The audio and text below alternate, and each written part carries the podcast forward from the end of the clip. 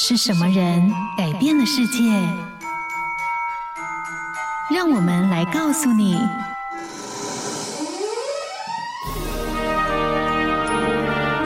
改变世界的一百个人。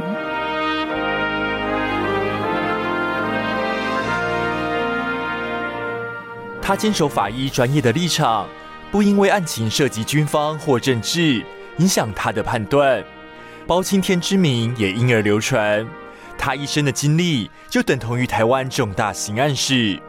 今天我们要来听见的，就是被民间百姓誉为台湾福尔摩斯的传奇法医杨日松的故事，看见他如何用专业伸张正义，平反冤屈。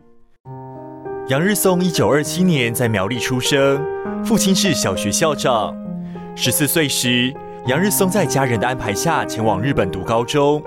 毕业之后，本来有机会可以进入台大附设医院专修科念书，但他最终还是选择就读较为冷门的法医学。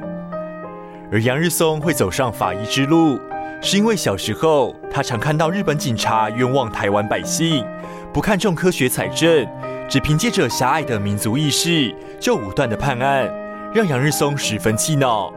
因此，不能冤枉人的法治概念，启发了他对人权和公平的追求。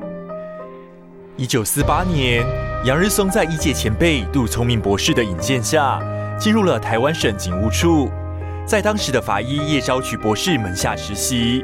这是杨日松一生中最关键的日子。一九四九年，刑警总队成立时，杨日松也成为了正式法医，展开传奇生涯。民国四十到九十年代，国内每逢离奇命案，甚至重大政治血案，包括白色恐怖时期的林义雄林宅血案和陈文成命案等，家属大多指名要求他主持相验解破。在当时党国一体的威权时代，特别彰显台湾民间对杨日松的信赖。一九九八年，杨日松以法医室主任之职务退休，并获颁特别领受景星勋章。但退休后的他依然致力于将经验传承，每周定期到刑事局报道，担任顾问，在台湾警界和司法界桃李满天下。直到二零一零年病逝，享年八十四岁。杨日松不论任何天气，他工作都不戴口罩。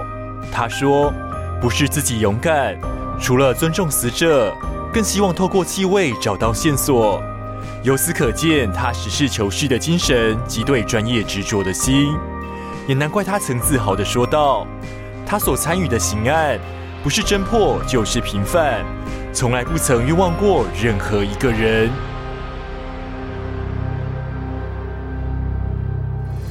听见他们的人生，找到自己的故事。